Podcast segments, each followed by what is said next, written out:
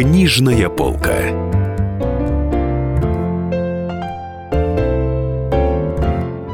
Дорогие друзья, меня зовут Дарья Завгородняя, и я расскажу вам о самых популярных книжках первой недели Нового года. Сериал «Ведьмак», выпущенный Netflix, подогрел интерес к соответствующему циклу фэнтези-романов польского писателя Анджея Сапковского, который он выпускал с 1986 по 2013 год. Всего Сапковский выпустил 8 книжек, из которых в рейтингах магазинов и порталов я теперь насчитала насчитала три. «Последнее желание», «Час презрения» и «Кровь эльфов».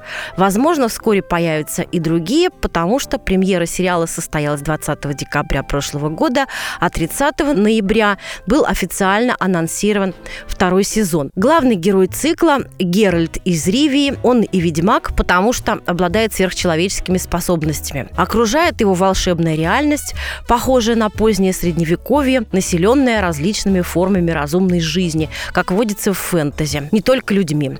Сам Геральт охотится на монстров, но у него такой довольно интересный моральный кодекс. Например, он отказывается убивать вымирающих животных, прям как современный какой-нибудь эколог. Некоторые знатоки жанра предрекают бренду «Ведьмак» такую же популярность, какая была у «Игры престолов».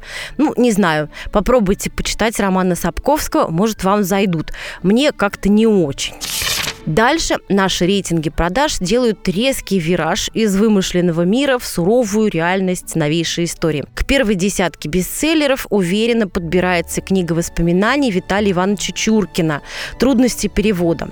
Прославленный дипломат, постоянный представитель России в Совете Безопасности ООН, Чуркин ушел из жизни, как мы знаем, в феврале 2017 года, а нам теперь остались вот эти мемуары, уникальные мемуары, которые издаются впервые. Чуркин вспоминает свои школьные школьные годы, учебу в ГИМО, посольскую службу в США, Югославии, Бельгии, других странах. Будучи вторым секретарем посольства СССР, например, он стал первым советским чиновником, который рассказал Конгрессу США о том, что произошло в Чернобыле. Один из конгрессменов спросил, можете ли вы сказать с точки зрения непрофессионала, что случилось, почему это случилось? А Чуркин находчиво ответил, можете ли вы мне сказать с той же самой непрофессиональной точки зрения, почему и как как, вернее, произошло крушение Челленджера. Никто не думал, что это может случиться. Ну, то есть очень точный ответ и профессионала, и человека. Словом, дорогие друзья, читаем, наслаждаемся. С вами была Дарья Завгородняя.